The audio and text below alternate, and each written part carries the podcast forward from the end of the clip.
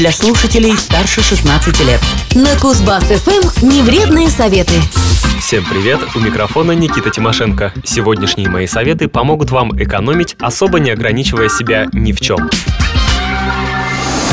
Не вредно знать.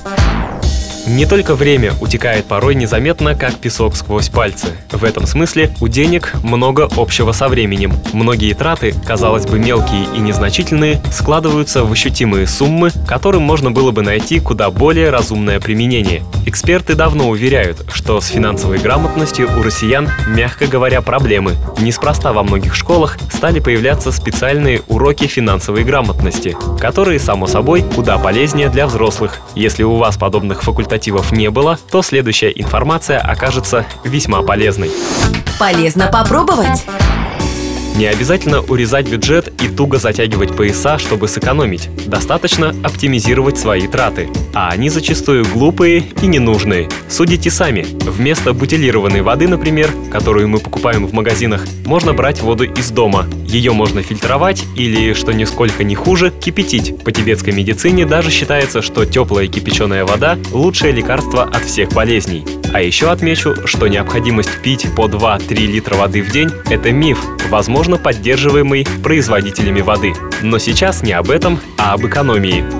Сэкономить без вреда для душевного состояния можно и на некоторых развлечениях. Например, киносеансы не в часы пик несколько дешевле показов в прайм-тайм. Места на последних рядах обычно дешевле, при этом на них даже удобнее, а видно нисколько не хуже. Как вариант, можно избегать 3D-показов. Двухмерное кино произведет на вас не меньший эффект. Плюс многим не нравится сидеть весь сеанс в 3D-очках. Рестораны – удовольствие приятное, но не всегда необходимое. Домашняя еда дешевле, душевнее и в идеале вкуснее.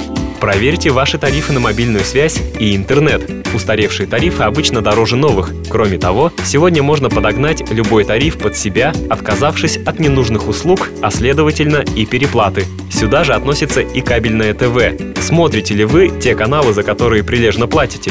Может быть проще смотреть то же самое, но в интернете? Также посоветую вам покупать меньше продуктов.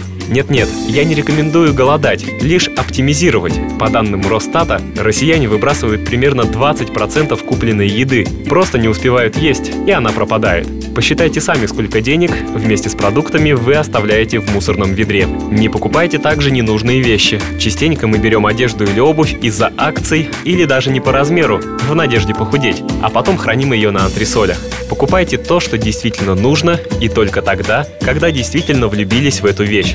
Другая статья расходов, требующая оптимизации – коммунальные услуги. Ни к чему мыть посуду под проточной водой и сутками жечь электричество. Банальные истины, о которых частенько забывают. Еще одна бесполезная трата – полиэтиленовые пакеты. Грошовая вещь, но за год и на нее уходит до 2000 рублей. К тому же, отказавшись от пакетов, вы, пусть и немного, но уменьшите свой вклад в загрязнение окружающей среды. К таким же покупкам относятся сувениры из поездок и просто милые безделушки. Скорее всего, они лишь немного опустошат ваш кошелек и захламят дом. Невредные советы.